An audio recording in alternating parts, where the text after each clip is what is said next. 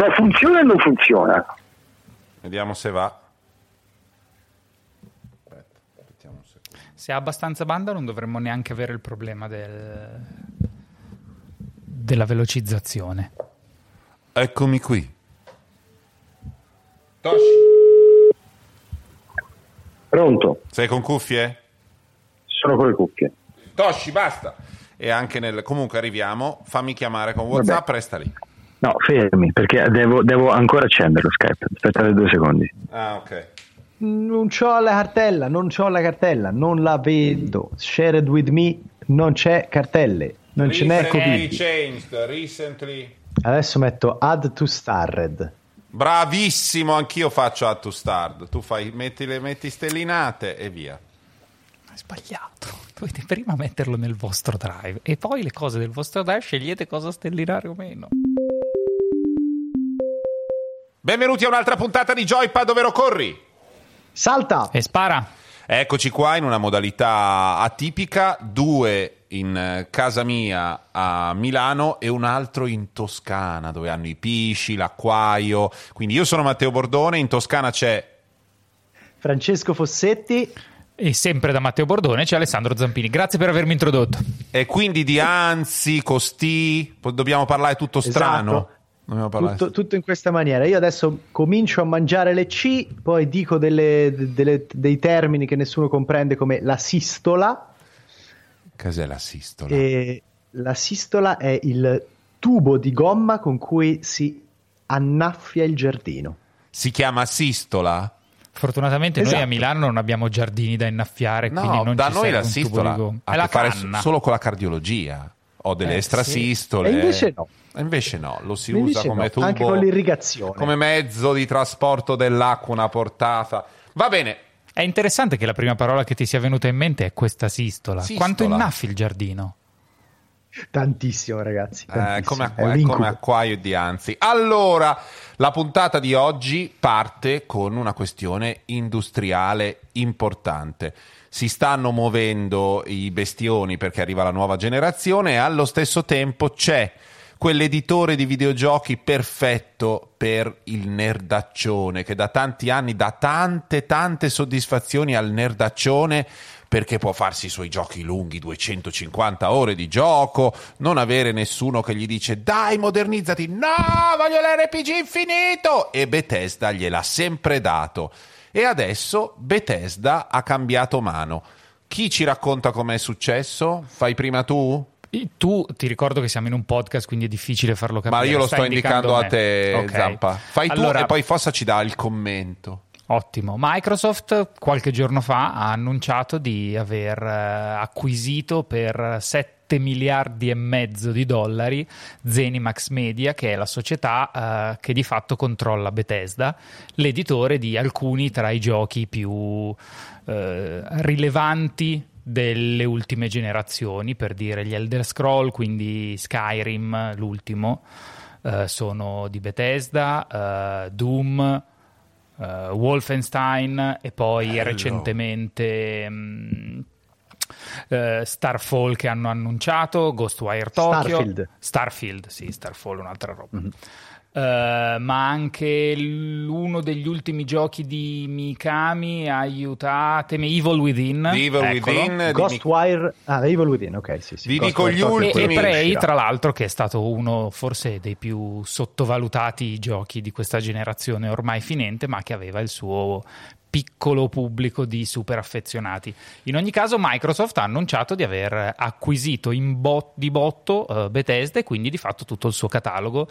eh, che ha questi giochi più un'altra serie di IP che probabilmente verranno prima o poi, prima o poi resuscitate. Direi che dobbiamo citare necessariamente tutta la serie Fallout, Dishonored anche. tutta la serie Dishonored e poi in arrivo Deathloop e Ghostwire Tokyo. Questi sono i due del 2021 che dovrebbero arrivare.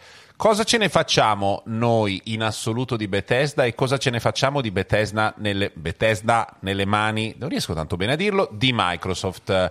Eh, Fossa, Zampa, Fossa. Sono confuso. Zampa o Fossa? No, no, no, Fossa, Fossa, Zampa ha già spiegato. Fossa. Eh. Beh, noi cosa ce ne facciamo? Noi eh, abbiamo sempre giocato con i prodotti Bethesda ad almeno uno di questi, di questi titoli che abbiamo citato, insomma, eh, ci siamo avvicinati. E, ehm, e Microsoft che cosa se ne fa? Eh, Microsoft eh, lo uti- utilizzerà intanto tutte queste produzioni per arricchire il suo il catalogo del suo Game Pass, che è questo servizio in abbonamento di cui ormai parliamo sempre più spesso, e ha già confermato che tutti i giochi che eh, Bethesda produrrà arriveranno fin dal giorno 1 nel Game Pass, quindi senza ah. costi aggiuntivi oltre a quelli dell'abbonamento, eh, gli utenti eh, che l'avranno sottoscritto potranno, potranno giocarci. Mm. non si sa se Microsoft deciderà anche in futuro di mantenere diciamo, la natura multipiattaforma di tutte queste produzioni, perché queste produzioni fino ad oggi sono uscite su, non solo su console Microsoft, ma anche su console PlayStation, ah, oltre sì. che ovviamente su PC. Ci sono alcuni prodotti che addirittura avranno un'esclusiva temporale su PlayStation nell'immediato futuro, quelli che hai citato, Ghostwire Tokyo e Deathloop. E Microsoft ha già confermato che onorerà questa esclusiva temporale, quindi è anche ironico che nel 2021 ci saranno due produzioni interne di Microsoft che arriveranno in esclusiva temporale su PlayStation. Bello. Però poi sulla lunga distanza bisognerà vedere. È chiaro che Microsoft potrebbe anche eh, usare eh, questi prodotti per eh, incentivare l'acquisto delle sue console. In molti dicono che non sarà così, che eh, già la disparità che ci sarà fra una vendita classica di un gioco a 70-80 euro e invece dall'altra parte la possibilità di, di, di trovarlo gratis su, su Game Pass eh, basterà diciamo, a eh, garantire un vantaggio strategico sì. a Microsoft. Però per, vedremo, insomma.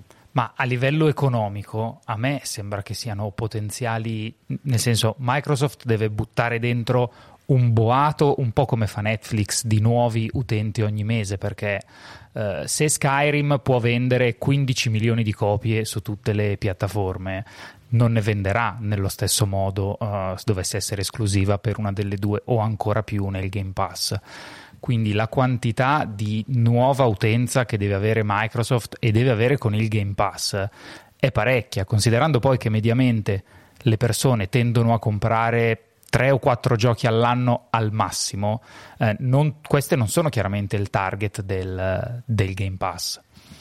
Quindi riuscirà poi Microsoft a sostenere, beh, allora che, riusci- che, possa riuscire a sostenerlo finanziariamente, sì, perché Beh perché è Microsoft. Eh. La divisione Xbox io non ne sono convintissimo, a me sembra che stia andando sempre più verso quel tipo di eh, offerta un po' bulimica come può essere quella di Apple Arcade o a suo modo anche di Netflix che di fatto un po' tenda a, a togliere l'importanza e il valore del gioco singolo.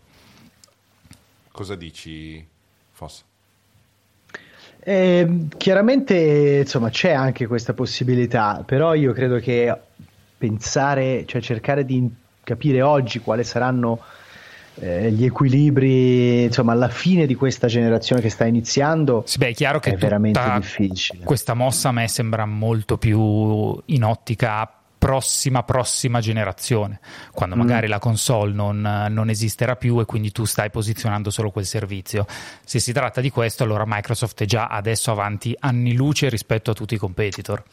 Eh, per me si tratta proprio di questo, nel senso che non credo che nell'immediato futuro questa acquisizione determini eh, un, un, vantaggio eh, commerciale nella, nella, diffusione delle console, anche perché appunto eh, con i prossimi due anni comunque eh, saranno caratterizzati da produzioni che arriveranno in esclusiva temporale su PS5 o magari insomma anche eh, prodotti che già sono vicini all'ambito PlayStation, anche all'ambito PlayStation e non avrebbe proprio senso toglierli commercialmente. Ah beh, certo. Però però quando si arriva merito... nella, nella, generazione ancora successiva, avere la possibilità di produrre contenuti esclusivi per il tuo servizio, ah, certo. così come oggi cambiando settore Netflix fa eh, sulle serie TV e Amazon fa sulle serie TV, cioè avere quella potenza di fuoco in termini di contenuti esclusivi potenziali, lì sarà determinante. Io non credo che sia determinante oggi per la vendita di Serie X mm. eh, a vantaggio di, di, di, di Microsoft su, su, PlayStation. Io voglio dire un'altra cosa. Secondo me, dal, se la guardiamo un pochino con meno prospettive e cercando meno di capire come andranno le cose, in sé questo è un grande ricongiungimento. Cioè, sono anni da anni il PCista, l'utente di PC che vuole però dei giochi che abbiano anche un appeal non troppo nerdaccio, guarda Bethesda come un'isola felice, dove arrivano dei giochi che hanno proprio una bella improntona PC, portata al massimo del, delle sue potenzialità, ma proprio concepita anche quando vengono commercializzati nelle versioni per console sono sempre stati, compreso eh, l'enorme successo di Fallout, dei giochi che hanno quell'aspetto e quella...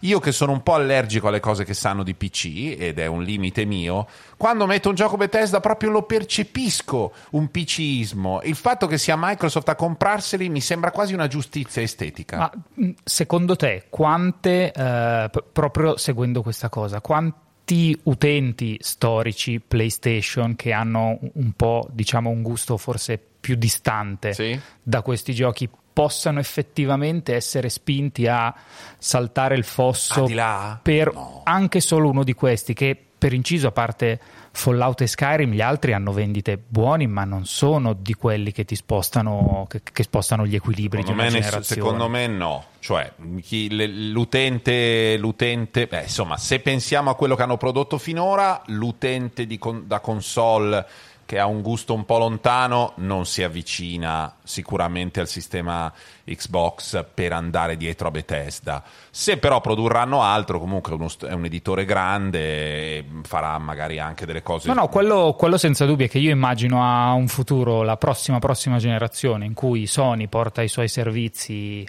da qualche gigante dello streaming perché non riuscirà a sostenersi da sola mm. e eh, quando l'utente dovrà scegliere tra 8 anni, 7 anni, Ehi, se abbonarsi a tutti, il Game Pass o abbonarsi al futuro servizio di PlayStation, non credo che Bethesda possa in qualche modo influire su, su questo, anche perché storicamente Microsoft nella gestione delle acquisizioni andava molto bene all'inizio, ma poi si perde. Va bene, come al eh, solito ci, quello, ci, ci facciamo voler bene sempre da Microsoft eh, in questo podcast. E, ehm, oh, se ci vuole comprare per qualche miliardo, noi possiamo cambiare idea. Eh? Siamo sul mercato, siamo sul mercato, ricordiamolo a tutti, vedremo cosa ne sarà di questa eh, acquisizione, ma almeno mh, mm, qualcosa è successo. Ci, ci lamentiamo sempre di una certa staticità del dell'industria videoludica, qua almeno si spostano i miliardoni, questo va di qui, quello va di là, è sempre divertente, è un po' il calciomercato e prima dell'arrivo della nuova generazione ce n'è.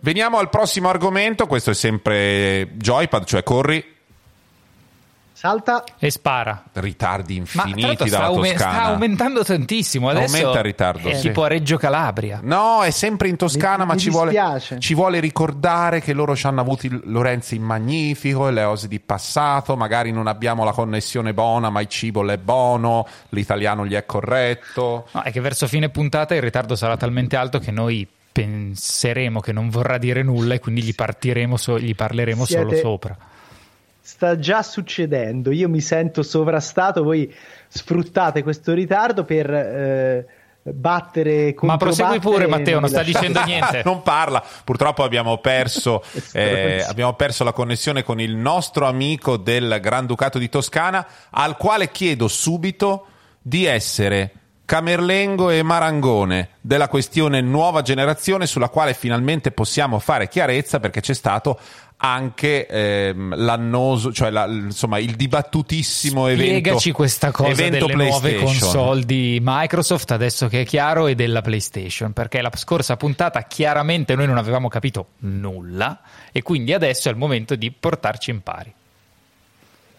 No, vabbè, nel, nel, nel, nello spazio di tempo che è passato dalla scorsa puntata, anche Sony ha annunciato la sua strategia per la next gen, Microsoft è entrata più nel dettaglio, quindi sappiamo quando arrivano le nuove console. Um, formalmente la prima ad arrivare sul mercato è eh, Microsoft con le due console serie X e serie S. Mm. Escono il 10 di novembre in tutto il mondo nello stesso momento. Mm. Eh, e come un po' accennavamo la scorsa volta, Serie X è la versione più potente, costa 500 euro eh, e è il top di gamma, diciamo, se vogliamo utilizzare un linguaggio tanto caro a chi compra. E ha una fessura cellulari. per inserirci un disco. Esatto, ed è una console tradizionale anche nel senso che ci si può infilare fisicamente eh, il software, i dischi de- dei giochi e si possono giocare così. L'altra console, Serie S, costa molto meno mm. perché costa 2,99 quindi insomma 300 euro ci sono 200 euro di differenza è un po' meno potente dal punto di vista tecnologico eh, quindi non è pensata per gestire il 4K per esempio giusto per, per dare la, la, sì. la differenza ma- più macroscopica ed è una console totalmente ed esclusivamente digitale, non ci si può inserire il disco, si possono acquistare i software in versione digitale e formalmente è pensata per risuona- entrare in risonanza con il Game Pass, il servizio che citavamo eh. prima. Quindi uh, un utente magari un po' meno smaliziato si compra la console ad un prezzo accessibile, paga l'abbonamento e gioca quello che l'abbonamento gli propone. Tante esclusive prime parti anche interessanti e poi di tanto in tanto prodotti terze parti che entrano e escono dalla libreria, dall'offerta Microsoft. Mm. Ok, Parli- passiamo a Sony. Sony esce un po' dopo, esce il 12 novembre in America, in Giappone, in Australia e nel resto del mondo, fra cui anche il vecchio continente, esce il 19 di novembre, quindi eh, una settimana abbondante dopo Microsoft per noi italiani. Ehm, anche qui ci sono due console, però qui la differenza non è tecnica di, di, hardware, è solo nella presenza o nell'assenza del lettore disco. Quindi una è solo digitale e una ci si può inserire fisicamente i dischi, ma tutte e due hanno la stessa potenza, eh, a differenza delle due eh, proposte eh, qui, di Microsoft. Qui c'è una cosa, qui c'è una cosa particolare, eh, anche interessante a suo modo, però Microsoft con un'impostazione al solito molto ingegneristica ti dice hai pagato tanto, ti do anche la vecchia tecnologia del disco, ti do l'alta, cioè il livello alto di, di specifiche tecniche, qualità grafica, uscita video, tutto alto livello bestione, no? Da ingegnere. Livello più basso, meno spesa, non hai più i dischi, è solo digitale. È un po' paradossale questo perché la console della, della, delle, della nuova, delle nuove due serie di, di Microsoft X e S, delle due, quella più avveniristica, se ragioniamo in termini Steve Jobsiani, eh, quella più avveniristica è quella che non ha il disco ed è concepita per un nuovo servizio, eh, che è tutto nuovo nel concetto e nell'idea di abbonamento fisso, eccetera, il Game Pass. Eh, ed è quella economica. E invece quella da ricconi è quella solida che ti dà tutto, la possibilità di fare tutto quello, ma con livelli più elevati, eccetera. Sony, d'altro canto, ha chiaramente lasciato il, il, il drive del disco per ragioni di dimensione del mercato, forse anche di Blu-ray e chi, e chi lo sa, insomma, per, per la sua fiducia nel, nello scambio fisico dei dischi, insomma, per quel residuo di mercato fisico che ancora bisogna mantenere, però è evidente che la console in sé è concepita un po' in quell'altro modo, almeno se, secondo me, anche dal punto di vista della forma cioè la, la, la, console è simmetrica se prendi quella senza il drive, è asimmetrica se la prendi col drive. Poi non che la simmetria sia un valore assoluto, però. No, però a Sony diciamo interessa... che... Ecco, hai visto, hai perso il tempo, mi spiace, troppo tardi. Vai tu. Eh, Sony ha, un, ha, fatto proprio una roba totalmente, totalmente, diversa e quindi lei sta proponendo in questo modo di fatto la nuova generazione ha un costo inferiore rispetto alla reale nuova generazione di Microsoft. Sì. Non c'è differenza in questo. Sony è anche un editore che puntando molto di più sul gioco singolo sì. eh, ha meno interesse di Microsoft nel spingere in una soluzione come Serie S e quindi aveva perfettamente senso che loro allargassero il loro mercato digitale anche per togliere un po' importanza ai retailer come GameStop. Sì. Ed è per questo che Ormai, è un, me... ormai è un magliettaro GameStop. Eh, sì, sì, da quando si sono fusi comprati da Zing, praticamente sì. Magliettari. E quindi adesso ci si trova in questa situazione un po' bizzarra per cui entrambi hanno due proposte per la nuova generazione, ma da una parte sono effettivamente una nuova generazione con disco o senza disco, che è Sony. Dall'altra ci sono due nuove generazioni dove però una è un po' meno nuova dell'altra e ti offre un'esperienza di gioco sensibilmente diversa rispetto invece al prodotto, al prodotto di punta. Però è vero che se poi alla fine succede che Serie S se la cava, non costa una mazza e ci sarà... Ci sarà... io per dire, quella ho prenotato. Eh. Non la X, ho prenotato quella, però io faccio anche parte di una particolare categoria di impallinati che non voleva rimanere, non voleva rimanere troppo indietro e non è così appassionata al catalogo Microsoft da decidere di spendere tutto lo spendibile per, per Serie X. Quali sono le tue Ma sensazioni? Infatti, eh, infatti, vai, vai. Il punto è proprio, il punto è proprio quello, nel senso, eh, Serie S è un ottimo cavallo di Troia per parte dell'utenza, nel senso che eh, costa poco eh, e anche chi è un po' incuriosito da alcuni aspetti dell'offerta Microsoft magari ci fa un pensiero e intanto mette un piedino in quel mondo piedino che non, avrebbe, non ci avrebbe messo assolutamente no. se invece Microsoft avesse proposto soltanto la sua top di gamma che fra l'altro ancora oggi, diciamo, secondo me è meno appetibile proprio perché mancano ancora i prodotti che davvero ne eh, d- danno conto di tutta quella potenza extra di cui appunto tu parlavi. E magari avere una cosa un po' più contenuta anche nel prezzo ti permette di dire ma sì dai avviciniamo vediamo un po' così provi il Game Pass cominci che... magari ad appassionarti a qualche IP e poi sulla lunga distanza pensi anche a è vero, eh, diventare un utente. Il, il Game Pass non è una cosa da utente medio. Cioè il Game Pass è una cosa da mezzo impallinato che decide comunque eh, di spendere quei eh, soldi, non dan- cioè, un po' contando che magari qualche mese sono, sono, buttati via. Però questo è il grande dilemma, secondo me. La, la scommessa è qui. Tra, qui. tra, chi crede, se riesco a parlare in italiano, che, che gli abbonamenti e tutta la strategia di vendita di, di prodotti ad abbonamento si possa esportare nel mondo dei videogiochi e diventi la norma e chi crede che sia un, una puntina di avanguardia che gli, gli, utenti più smaliziati abbracceranno con più facilità e gli altri meno. Bisogna un po' capire come funziona la questione. Io sono andato a controllare nel frattempo e il venerdì dei saldi, il Black Friday, è il 27 di novembre. Quindi arrivano tutte e due con un po' di anticipo rispetto al Black Friday, che è dove si fanno eh, i giochi, soprattutto negli Stati Uniti, e quindi dove Microsoft deve per forza arrivare con le spalle larghe, perché se non sfonda negli Stati Uniti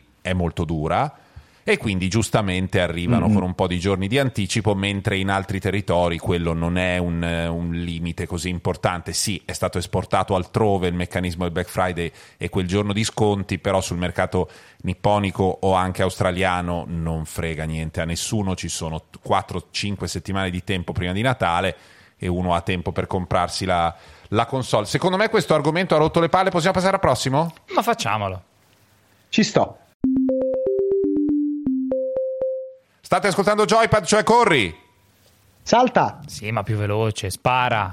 Oggi, eh, adesso aspetta, dobbiamo... Proviamo. Allora, corri. Provo a dirlo mentre... Eh, aspetta, eh, vai, comincia. State ascoltando Joypad, cioè corri. Salta. Ancora peggio. No, no è schifoso, finisco, è, è, vergognoso. Bravo, lascialo così insoddisfatto. Allora, ehm, il nostro terzo blocco parla di roba di cui io non so niente. Prego, Zampini. Voglio, voglio, essere onesto, è una cosa di cui non sapevo niente e il mondo non sapeva niente fino a ieri sera. Una roba così. In sostanza, uh, questo blocco uh, è dedicato a Luna, che è il nuovo servizio di cloud gaming di, di Amazon, presentato, almeno per me, totalmente a sorpresa eh, posizionato di fatto come un competitor diretto di Stadia, quindi è un servizio per cui tu paghi un abbonamento eh, e ti dà accesso a una piattaforma che è, eh, in questo caso sono le server farm e i server di Amazon e ti permette di giocare a casa tramite PC o dispositivi Amazon, quindi i Fire Stick per esempio, o i mm. tablet, senza eh, avere una console o un dispositivo che ti permetta di, di giocare esattamente come Stadia, come cioè Stadia. cloud gaming o anche il servizio di, il servizio di Microsoft. Okay. Eh, la differenza rispetto a Stadia è che intanto mh, si, si, sapeva che Microsoft, che Amazon sarebbe andato in quella direzione, ma non lo ha mai annunciato apertamente né lo ha fatto provare. Uh, è un po' la politica commerciale uh, che prevede l'abbonamento a un servizio che, costa, che costerà 5,99 dollari che si chiama Luna Plus, che dà accesso a una serie, una serie di giochi. Possiamo definirlo il canale base, come nelle, quando fai le tue offerte da, mm, su Sky a questo canale base tu puoi eh, aggiungere per altri abbonamenti di cui ancora non si conosce il costo canali dedicati dai vari publisher. Per esempio Ubisoft ha già annunciato che creerà il suo canale su Luna mm. eh, e quindi una persona si potrà, potrà accedere ai giochi di Ubisoft abbonandosi al canale di Ubisoft su Luna e avere quindi tutti i giochi eh, al giorno Aspetta, vediamo se viene questo. Aspetta. Mangi troppe caramelle, luna, luna. È venuto, è venuto. È venuta la citazione di Gianni Togni su Luna, il, no, il nuovo servizio di, a, di Amazon. Scusami, questo quindi è servizio base che ti dà il furgoncino, che ti porta la e roba. una serie di giochi. È una serie di giochi che loro ti vendono perché ti, a cui ti fanno giocare perché esatto. sono, hanno, hanno, trovato degli accordi. Hanno per esempio già annunciato Control, Resident Evil 7, mi sembra, Grid, eh, Abzu, Panzer Dragoon. Della roba. Esatto. Della roba che loro si fanno dare esattamente come Ed Apple Arcade eh, si fanno dare dentro l'abbonamento una base. libreria di giochi che an- aggiorneranno ogni tot, metteranno dentro giochi nuovi e ne toglieranno di vecchi. E poi, se tu invece sei particolarmente appassionato di giochi appunto Ubisoft. Ubisoft, ti iscrivi al canale Ubisoft dentro al servizio Luna e lo stesso furgoncinaro, cioè Bezos, ti porta i giochi fosse, di Ubisoft. È come fosse un'opzione in più per dire tu Va su bene. Sky fai il base, poi ti prendi lo sport e ti puoi vedere lo sport. In questo caso tutti i pacchetti opzionali saranno verosimilmente eh, i cataloghi dedicati dei vari, dei vari publisher. Cosa ne pensi di, di questa roba, Fossa? Beh, credo che sia veramente un forse il, il chiodo sulla bara in cui Google ha fatto di tutto per infilare Stadia. Eh, nel senso che il servizio di Stadia non è mai decollato come avrebbe dovuto, anche per ragioni appunto di catalogo e di offerta commerciale, però intanto era l'unico che proponeva appunto un servizio di streaming con quella qualità eh, con una certa infrastruttura server. Quindi, se eh, un utente aveva un interesse nei confronti dello streaming videoludico, comunque a Stadia doveva, doveva guardare. Adesso arriva Amazon con un prezzo di lancio incredibile perché si parla di 6 dollari per la fase beta, ma quindi immagino 10 dollari quando saranno a prezzo attive pieno, tutte sì, le tutte le, le, le, le funzioni. Eh, uno streaming che comunque punta al 4K e quindi punta anche lui agli schermi ad ampia diagonale, eh, con un catalogo interessante. Eh, adesso cioè, o, o, Google cambia strategia oppure mm. Stadia diventa già insomma si mette un po' nei problemi più di quanto non sia adesso. Scusate, vorrei sapere questo: tecnicamente con cosa lo si guarda sul televisore? Attraverso sul televisore credo attraverso Firestick che è l'equivalente okay. del Chromecast okay. se no uh, da browser ah se no da browser serenamente esatto okay. C'è anche la possibilità di acquistare un pad, così come c'è il pad di Stadia, c'è il pad di Luna per uh, giocare. Ovviamente funzionerà anche con tutti gli altri pad disponibili sul, sul mercato. Tra l'altro, esattamente e... come quello di Stadia, quello di Luna sembra un plasticone bruttissimo.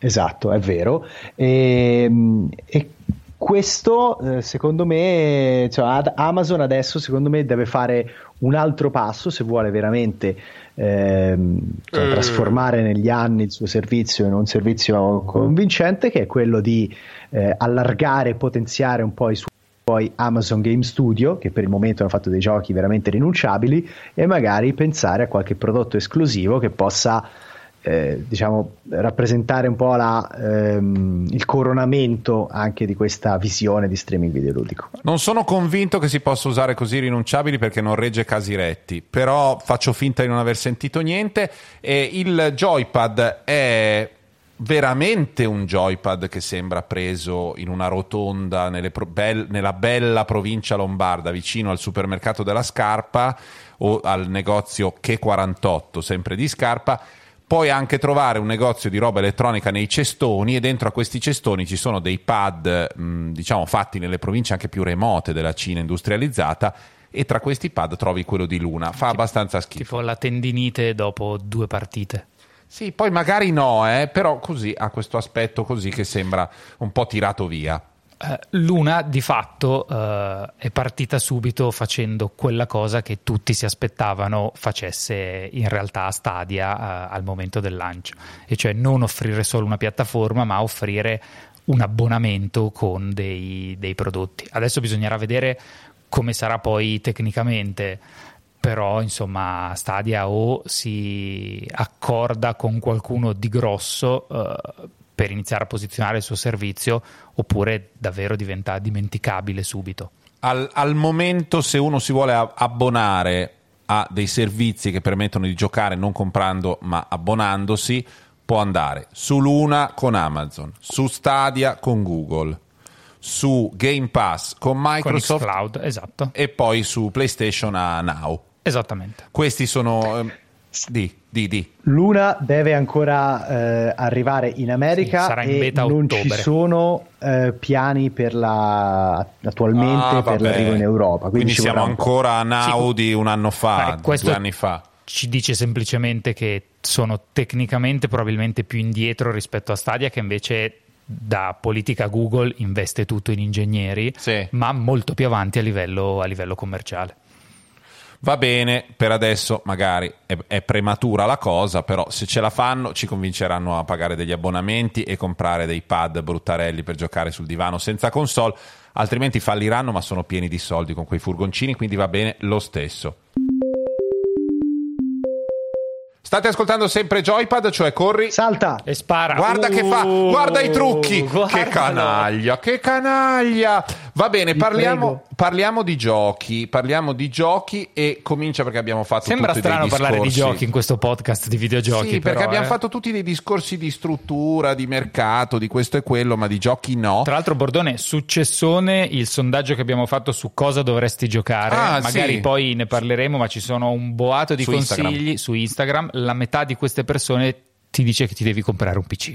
Ah, non so in che modo possano, dopo mai... averti sentito per 17 puntate, pensare che tu davvero possa gestire un Io PC. Io ieri ho fatto la telefonata. Io ieri ho fatto la telefonata al PCaro di, di riferimento, ovvero Todd, e Todd mi ha detto se vuoi tu mi dai il, l'ok, io mi metto, questa è la cifra, cioè sia, non siamo mai stati così vicini. Poi non credo che succederà, ma non siamo mai stati così vicini.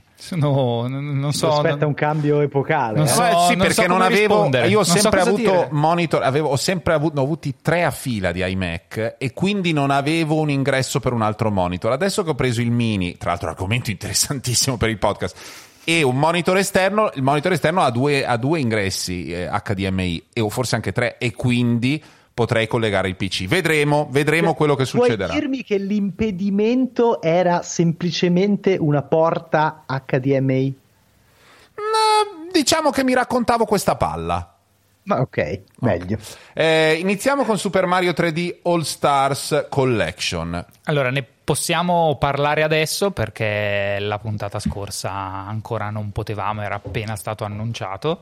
Uh, Mario 3D All Star Collection è uh, una collection uh, fatta da Nintendo per festeggiare una parte dei festeggiamenti di Nintendo per i 35 anni, i 35 anni di Mario. comprende um, Super Mario 64 che uscì su Nintendo 64 prevedibilmente, Super Sì. Mario Sunshine e Super Mario Galaxy. Che Sunshine uscì su Nintendo Sunshine. su Nintendo Sunshine, che è il GameCube, e, e Super Mario Galaxy su Wii. Sono probabilmente tra i tre migliori giochi di Mario di sempre, sicuramente due su tre, sul terzo secondo me ce lo dirà il tempo, ma forse no.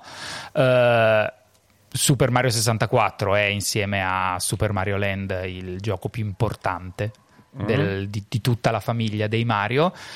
Questa collection è però un'operazione che insomma mh, non è che sia così piaciuta e così apprezzata sia a livello tecnico che proprio come idea commerciale. Perché? dietro. Perché Zampa? Spiegaci perché. Intanto perché eh, sarà possibile comprarla solo fino alla fine di marzo, corretto? Sì, fino alla fine di marzo poi sparisce dal mercato.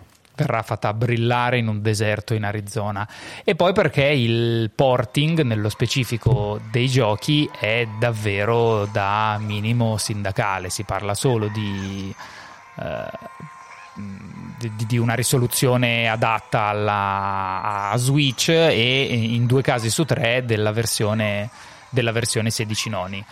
Ora, con il lavoro che in molti stanno facendo sulle, mm, su- sui remake, eh, uno non è che vuole dire per forza Ti è piaciuto l'effetto sonoro che c'è Bellissimo, che va? sempre solo Blue Point, però eh, uno vede quello che hanno fatto vedere su Demon Soul, per esempio, e si può immaginare cosa potrebbe essere una roba del genere su un Mario Galaxy. Mm. Nintendo su questo è sempre stata, ma storicamente, non solo con questa collection, molto molto molto furba nel capitalizzare sulla nostalgia e sull'attaccamento dei suoi fan.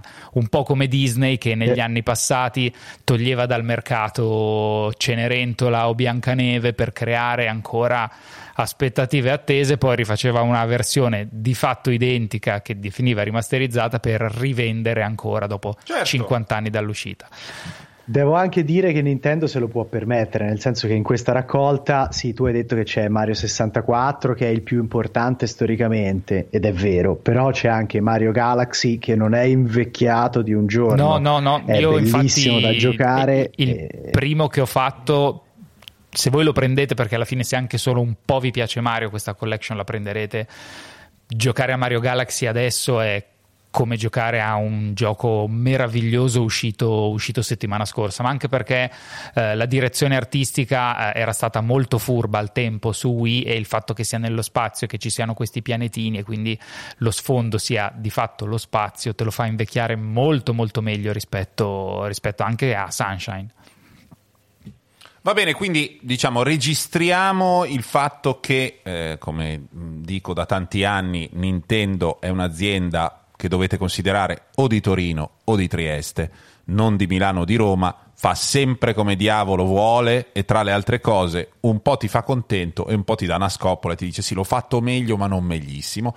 Detto questo, i suoi i, i prodotti ripresentati in questa ehm, antologia sono delle bombe la sto vedendo in questo momento e non gli si può sostanzialmente dire nulla. Veniamo a un altro gioco che io sto testando in questi giorni, che è il, ehm, il nuovo PES, che non è un vero nuovo PES, cioè per una volta invece di rifare tutto il gioco nuovo mettendoci solo degli aggiornamenti, ma il gioco è uguale a quello dell'anno prima, cambiano le squadre, eccetera. Quest'anno, se ho capito bene, perché io queste robe poi le capisco sempre male, ma ehm, Konami ha fatto un aggiornamento, un aggiornamento di- del, del PES dell'ultimo giro che era stato tutto ripensato e quindi non, non c'era bisogno di vendere tutto il gioco nuovo. Sono innocente io o è andata così, Fossa? È andata esattamente così. Ehm, in realtà qualche piccola novità a livello di simulazione della fisica, insomma, meccaniche di gioco c'è, però di fatto è eh, una versione appunto un po' sì, smussata eh, in qualche caso della- dell'edizione dell'anno scorso con la promessa di un aggiornamento poi delle rose perché eh, insomma l'aggiornamento sarà fatto quando poi eh, a ottobre finirà tutto il calciomercato Sì. io ora non, non seguo benissimo però eh, diciamo che ancora ci sono dei movimenti eh, all'interno di determinate squadre, determinati campionati e quindi poi a ottobre verrà fatto l'aggiornamento. Questa la sa meglio, eh, il gioco Zampa, Zampa. gira comunque da è solo. Ho detto sì. Ha fatto di sì con la il testa, gioco... eh, che guarda che non è male per il podcast. Il gioco gira da solo in che... Ah beh, ci... sì certo, il gioco è un gioco stand alone. Sì, sì, non, eh. non, esatto, stand alone come si dice, non serve l'edizione dell'anno scorso e, mm, e viene venduto ad un prezzo comunque competitivo. Io devo ammettere che da uh, giocatore che non frequenta i giochi di calcio, secondo me questa dovrebbe essere la norma per tutti.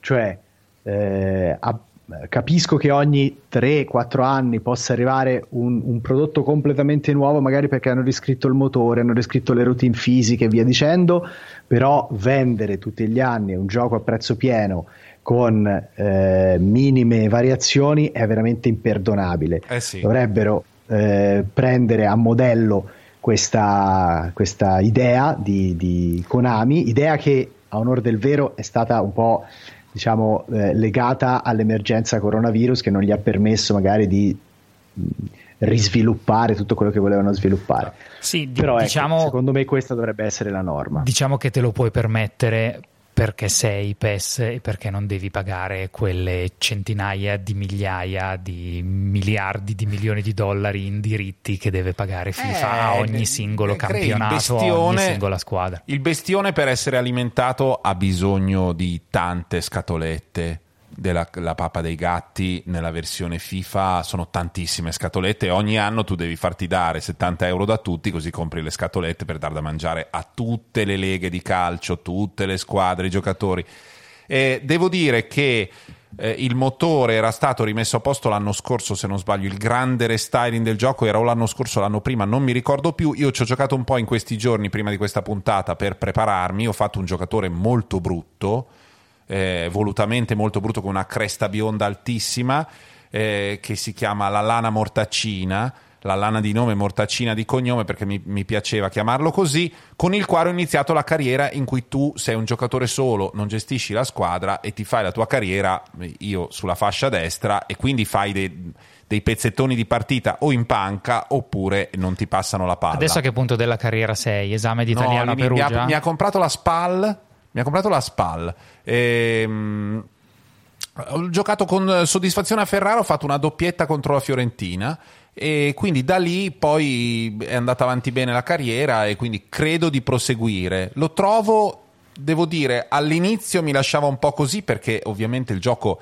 ogni volta che c'è un'azione deve stabilire se tenere in campo te e anche la palla e quindi in alcuni casi allargare enormemente se tu sei a metà campo e l'azione si sta svolge- svolgendo altrove oppure lasciarti fuori. Questo devo dire che lo fa abbastanza bene il gioco, non ci sono grandi momenti di ubriachezza ortogonale.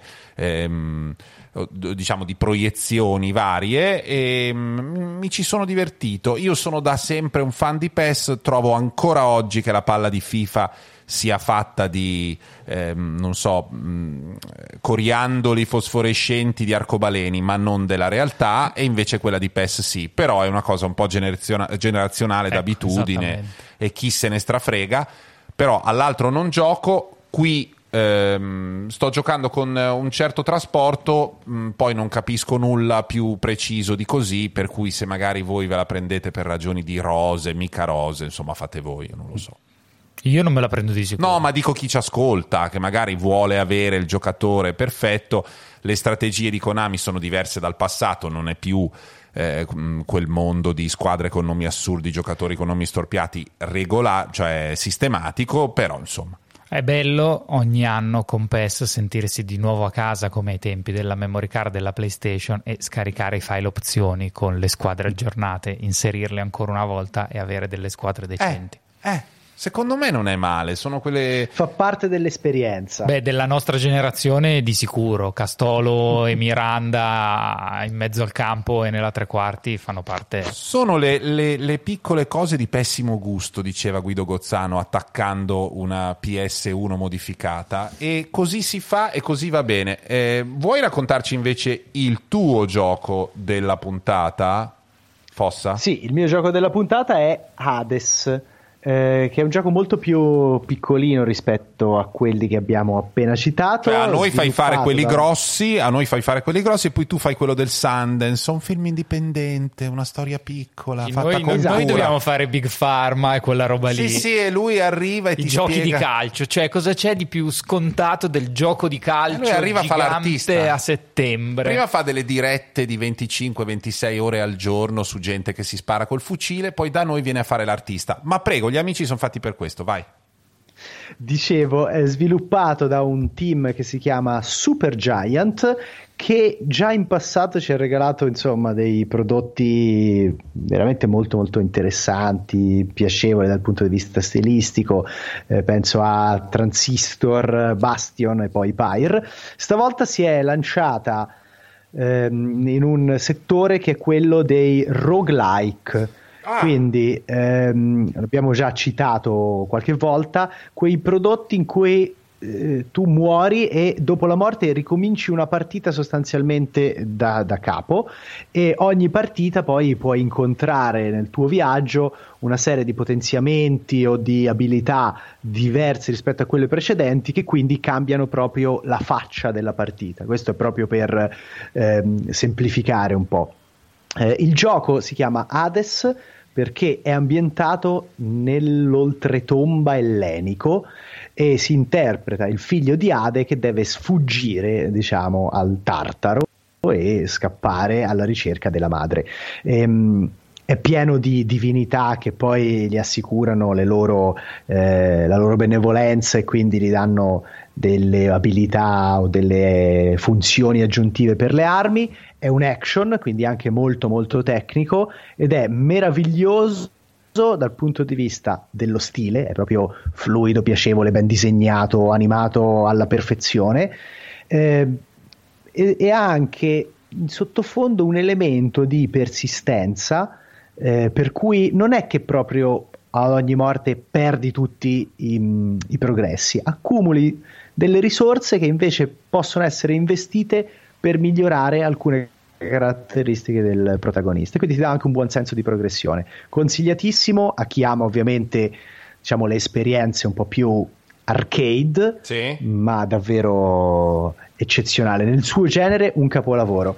Per fare un paragone se c'è qualche giocatore insomma, che frequenta il mondo delle produzioni indipendenti, eh, si avvicina per struttura a Dead Cell, che è mm. un indie che, mo- che è andato molto nell'estate di qualche anno fa, ma secondo me questo lo supera anche per ispirazione e, e meccaniche di gioco. State ascoltando Joypad, cioè corri. Salta e spara e eh, siamo arrivati alla fine, quella dei consigli, proprio quelli con il cuore in mano, non i giochi di cui abbiamo parlato, ma i giochi che ci hanno riempito di gioia ogni sfintere e comincia Zampa. Io vi consiglio un appuntamento da segnarvi sul calendario ed è il 28 settembre alle ore 16 ed è quando Bitmap Books aprirà i pre-order del suo prossimo libro che si chiama Game Boy Box Art Collection. Di, di Bitmap Books, abbiamo già parlato diverse volte, è un editore inglese che fa queste edizioni meravigliose, soprattutto molto grafiche e visuali, su uh, tendenzialmente argomenti di, di, retro game. L'hanno fatto per il NES, per il Commodore, per il, uh, per il Super Nintendo.